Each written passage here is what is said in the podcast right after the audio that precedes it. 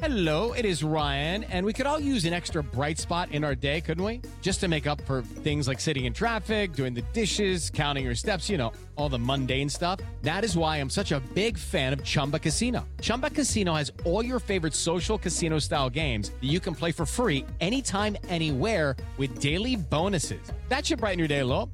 Actually, a lot. So sign up now at chumbacasino.com. That's chumbacasino.com. No purchase necessary. VGW Group. Void were prohibited by law. See terms and conditions. 18 plus.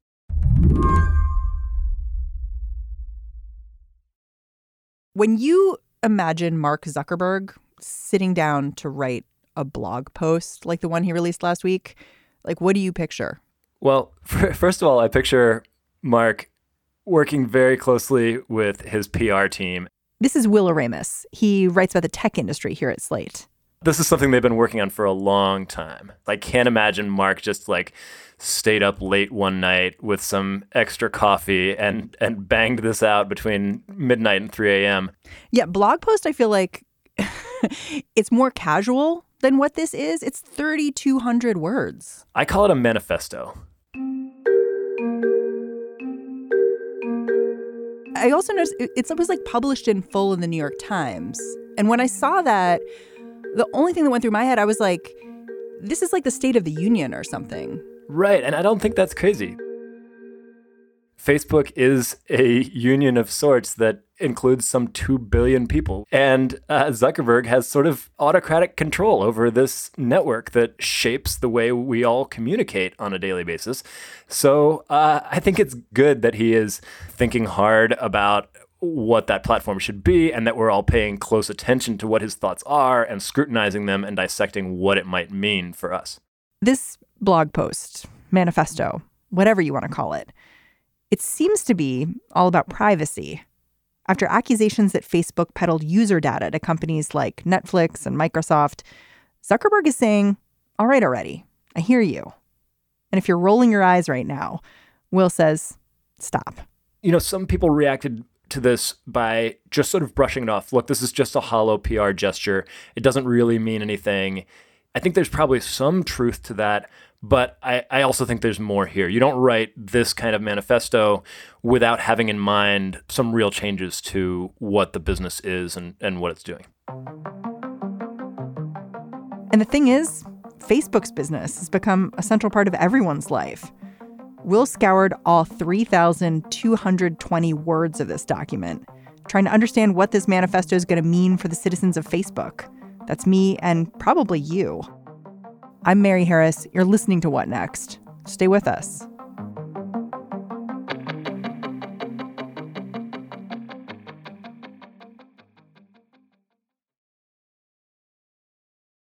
This episode is brought to you by Discover. When it comes to your finances, Discover wants you to know they are the credit card that is always there for you. With 24 7 US based live customer service, everyone has the option to talk to a real person anytime, day or night. Yep, that means no more waiting for quote normal business hours just to get a hold of someone. We are talking real service from real people whenever you need it. Get the customer service you deserve with Discover. Limitations apply. See terms at discover.com/slash credit card. So Mark Zuckerberg's statement, it was called a privacy focused vision for social networking, which like when I read it, it sounds great. Yeah, right. Who doesn't want privacy? but what Mark Zuckerberg seems to be doing in this is focusing on making data less permanent and more private. And he spends a lot of time talking about something called end to end encryption. Can you explain what that means? So, it's important to recognize what Zuckerberg is talking about here and what he's not talking about. And what he's not talking about is the data that Facebook collects on you whenever you're browsing the web or whenever you're using Facebook. They're going to keep doing that. And if you were hoping that that by privacy Mark Zuckerberg meant they're not going to keep doing that, then you will be sorely disappointed. Facebook is going to stay, Instagram is going to stay, Facebook's targeted advertising business that relies on tracking you all around the web is going to stay. What Zuckerberg is talking about is a sort of second pillar of Facebook's business that it wants to build. And it wants to build this around messaging. If you've used WhatsApp, that's probably a good example of the baseline that Facebook's starting from. They want to build on WhatsApp and, and Facebook Messenger and Instagram Direct and build this massive global messaging service that combines all three of them. And that is what Mark is saying will be private and secure and end to end encrypted. So he's talking about when you message other people on those platforms or when you post in private groups on those platforms. They might even be big private groups. Those communications will be end to end encrypted. Let me interrupt you because I think I think for an American audience, they may not know what WhatsApp is. WhatsApp is a messaging device also owned by Facebook and very popular internationally. And it allows like a different kind of messaging, like group messaging and chatting in this way that is a little more narrow than like a traditional Facebook feed. That's right. So in back in 2014, Facebook bought WhatsApp for 19 billion dollars and Americans were like, "What? What the hell is WhatsApp and why is he spending 19 billion dollars on it?" It's turned out to be an incredibly shrewd acquisition, like Instagram before it. And in many countries around the world, WhatsApp is actually the dominant messaging platform. This is true in Brazil, it's true in India, it's true throughout a lot of South Asia and South America. And people there use WhatsApp the way a lot of Americans use text messaging or GChat they just use it to keep in touch with their friends and family all day long. And they also use it, as you alluded to, for larger groups. So, you know, groups of people who who share an interest or groups of people who work at the same place, they will send messages that are sort of like a blast to 20 people or in some cases uh, larger groups. And so there is a sort of social networking dimension to it. It's more than just text messaging, but it's it's in that direction. So Facebook is really signaling with this statement that they think WhatsApp or a version of WhatsApp is the future and they're saying they want to make that communication really private so that even Facebook doesn't see what you're saying back and forth, right? That's right. So end to end encryption, if done right, means that nobody can see what you said except you and the recipients of your message. Even Facebook, as that message travels through its servers and through its system, if they were to you know to try and look inside it they could not decrypt it because the key to decrypt the message lies only with the intended recipient what does that mean for like how my facebook feed will change i don't think it means much for how your facebook feed will change because zuckerberg didn't make this clear in his post but he made it a little more clear in an interview with nick thompson the editor of wired the Facebook feed isn't going away. The Instagram feed isn't going away. In fact, Facebook intends to keep making those things bigger. It's just that its focus is shifting and it sees the real growth area as being this sort of private, secure messaging. And within Facebook, I think they see more activity moving away from the, the main news feed and into groups. Zuckerberg has said that this is like making your communications more like a living room of people versus like a big hall of people. But I guess I wonder like you know WhatsApp has had problems in terms of you know having problematic messages that spread. And so I wonder if it's more like being in a living room with your radical uncle who's like talking your ear off with all the sort of implications of that. Yeah, I think in some cases I think in some cases it could be. But the important distinction here is that when you are messaging, even if you're messaging in a large group, you're often doing so in a, a group that's sort of self-selecting, right? Like everybody has agreed that this group of people will talk together. And so it's less likely actually that these groups will have members who have a radically different perspective than you do. And so that actually has become a problem in itself in some countries. So WhatsApp has been has been accused of fueling ethnic hatred because you have these large groups of, you know, in some cases 256 people who all think that a certain ethnic group is ruining the country and they can kind of share ideas in there and it becomes this closed chamber that can foment radicalism, it can spread misinformation, and it has actually led to real world violence in some cases as well. So I think that's more of a concern than the concern that you'll be in a living room with somebody who just views the world in a totally different way than you do. Well, I mean, it strikes me that this announcement was made the same week that we saw this testimony in Congress, this 18 year old from Ohio named Ethan Lindenberger, who got up and said, You know, my mom didn't vaccinate me primarily because of the information that she got from Facebook. And those conversations, if they are encrypted end to end, so Facebook doesn't see them, Facebook can't police them, we won't see those conversations. Yeah. If Facebook is serious about moving a lot of the activity on its platform behind encryption and into private groups, then you're absolutely right. Facebook won't be able to see that anymore. Facebook wouldn't be able to take responsibility for it, even if it wanted to take responsibility for it.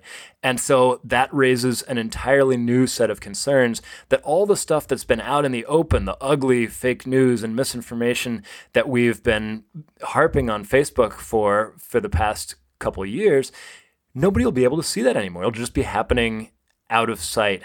And that is scary in its own right. You know, WhatsApp is the model for this idea of smaller conversations, smaller encrypted conversations. And I wonder if there's any example from other countries that are using WhatsApp more regularly of like how these private conversations can become problematic. Like we're so used to having the conversation about how Facebook and Twitter are spreading misinformation. But how do these more private messaging conversations work? And how can they go wrong? Right. So, a good example is the Brazilian elections in fall 2018. There was a study of WhatsApp images uh, in the months leading up to these elections. Um, researchers looked at groups that actually are open to the public and focused on politics and found that out of 100,000 images that were widely shared on the WhatsApp platform in Brazil, half of them contained misleading information or were just flat out false.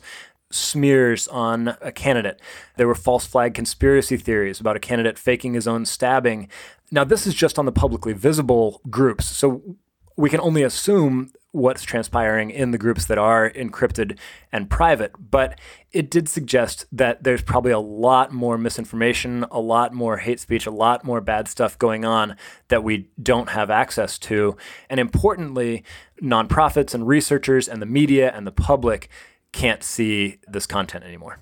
Yikes. Yeah, and the one I think the one mitigating factor that I would offer here that hasn't been mentioned a whole lot is part of the reason people get so upset over viral misinformation on Facebook proper is because Facebook's algorithm is playing a role in making that stuff go viral, right? It's Facebook's ranking system that cares about whether a post gets lots of engagement or, or, creates lots of emotional reactions, and that decides to show the post to more people. That algorithm doesn't look at whether the post is true or whether the post might be harmful or mean spirited or even dangerous.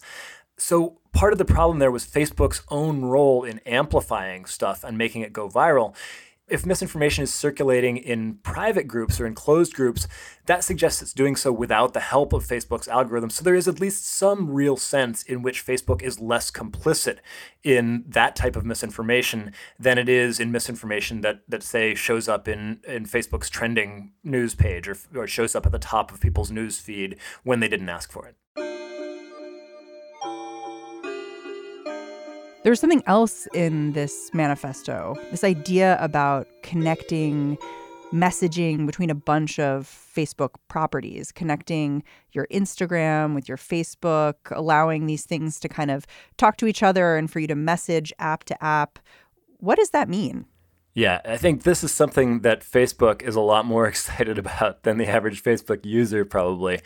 There are a couple dimensions to this. So, so you're right. Facebook wants to weave together its various messaging platforms. Right now, it has Messenger, um, which is popular in the United States. Uh, it has WhatsApp, which is popular in many other countries around the world. It has Instagram Direct, which is a really growing way for especially younger people to communicate. And it wants you to be able to message people from one platform to the next and keep that all end to end encrypted. Zuckerberg uses the word interoperability this is a, a word that in the tech industry usually brings smiles to people's faces because you want different systems to be able to work together. You don't want them to be closed off from each other. But when Zuckerberg uses it, he seems to be talking mostly about interoperability between platforms that Facebook already owns. He did not address the question of whether these messaging platforms will interoperate with other messaging platforms that people already use. You've also said that there might be this dual purpose here, which is a lot of people in the United States have been talking about whether we need to talk about antitrust regulation for these big digital properties and that combining all of these apps and their functionality together could prevent that. And I wonder how. So, and this is really timely because Elizabeth Warren announced just on Friday morning that she has a plan to break up Amazon and maybe other big tech companies. Facebook would be a likely candidate for that. And there is a really convenient thing about trying to take antitrust action against Facebook, which is that it has kept its main platforms largely distinct and separate so far. You could, in theory, mandate that Facebook keep WhatsApp separate from Facebook Messenger and that would make sense. That wouldn't be hard to do, particularly. If you really wanted to bring the hammer down, you could try to break off Instagram and WhatsApp into different companies from Facebook. Again, I think it's unlikely, but it's not it's not unthinkable.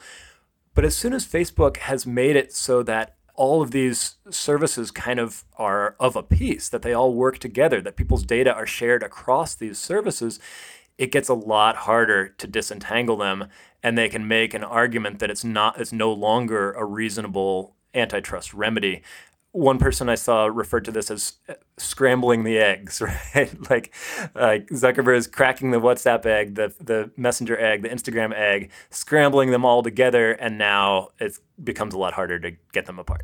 You know, I noticed online this guy Alex Stamos, who used to was he head of security at Facebook? Yeah, that's right. He was their their chief information security officer. He called this a judo move. what does that mean? He's saying that there's been all this pressure on Facebook for the past couple years around privacy and around its collection of data and its surveillance operation. At the same time, Facebook gets in trouble every time something bad is posted on its platform. People see that and they're like, look, Facebook needs to take responsibility for that. I think what Stamos is saying is that Facebook is going to going to use that pressure around privacy and kind of flip it around and say, okay, we're going to make a lot more Facebook content private. We're going to encrypt it. We're going to try to sort of head off the privacy pressure that way. And at the same time, that means we will no longer have responsibility for the content. People won't be able to see the, the bad stuff that's posted on here anymore. And we'll kind of, you know, kill two birds with one stone. Yeah, it's like careful what you wish for. Right. Yeah. I mean, eh, that's that's the thing. Is like you know, part of the reason that we've been screaming about all the bad stuff on Facebook is because we can see all the bad stuff on Facebook. If we can't see it anymore, maybe we can't scream about it anymore. One thing that stood out to me reading this statement is Mark Zuckerberg has this whole moment where he he makes a point of dinging governments. He talks about how you know, dissidents he's spoken to say encryption is why they are alive. You know, governments can compel us to give your information away. And encrypting information the way we're talking about doing, it allows us to avoid that, you know, avoid the creeping reach of government. And it just struck me as like a really useful thing to say when you might see your adversary as the government trying to regulate you. All right, so I think that's that's a valid reaction, especially for people who live in places like the United States or Europe. But one thing that I've learned over the years of covering these tech companies, I mean, it's they cannot afford to see the world just through the lens of their home country. They have users all around the world. And this is a place where I actually take Zuckerberg partly at his word there are countries where everything you say online can be monitored by the government, and where the government is a bigger threat than tech companies like Facebook or Google. Now, the caveat here is why does Zuckerberg need to integrate Facebook and Instagram and WhatsApp in order to offer that? WhatsApp already has end to end encryption. So there's a little bit of a red herring here because if what people want is a secure messaging platform, Facebook already gives them that in WhatsApp, and it doesn't need to build this behemoth app that that combines everything uh, the way it seems to be planning to. You know, a few months ago, a bunch of people made a big splash saying they were quitting Facebook. And, you know, here's why. You know, I don't trust this app anymore. I don't trust this site. Is there an argument in this manifesto for any of those people to come back? Not a good one. the issue is that they have a, a, very powerful and very popular platform. And for most people, even today, the fact that they don't fully trust Facebook is not enough to stop them from using it. Will Oremus, thank you so much for talking this through with me. Thanks for the great questions. Will Oremus writes about tech for Slate. All right, that's the show. What Next is hosted by me, Mary Harris, and produced by Mary Wilson, Jason DeLeon, and Anna Martin. If you're a fan of the show, and let's face it, you're listening to the credits, you probably are picking up what we're putting down. Let us know. One of the best ways to do it is by leaving us a review on Apple Podcasts because it helps other people find us too. We are reading what you're writing and we're super, super grateful. Someone out there said I reminded them of Roman Mars. I was super flattered. One more way to keep up with us is to follow me on Twitter. I'm at Mary's Desk. All right, everyone, it's the start of the week, so let's do this thing. See you tomorrow. When you need mealtime inspiration, it's worth shopping Kroger, where you'll find over 30,000 mouthwatering choices that excite your inner foodie. And no matter what tasty choice you make, you'll enjoy our everyday low prices, plus extra ways to save, like digital coupons worth over $600 each week. You can also save up to $1 off per gallon at the pump with fuel points. More savings and more inspiring flavors make shopping Kroger worth it every time. Kroger, fresh for everyone. Fuel restrictions apply.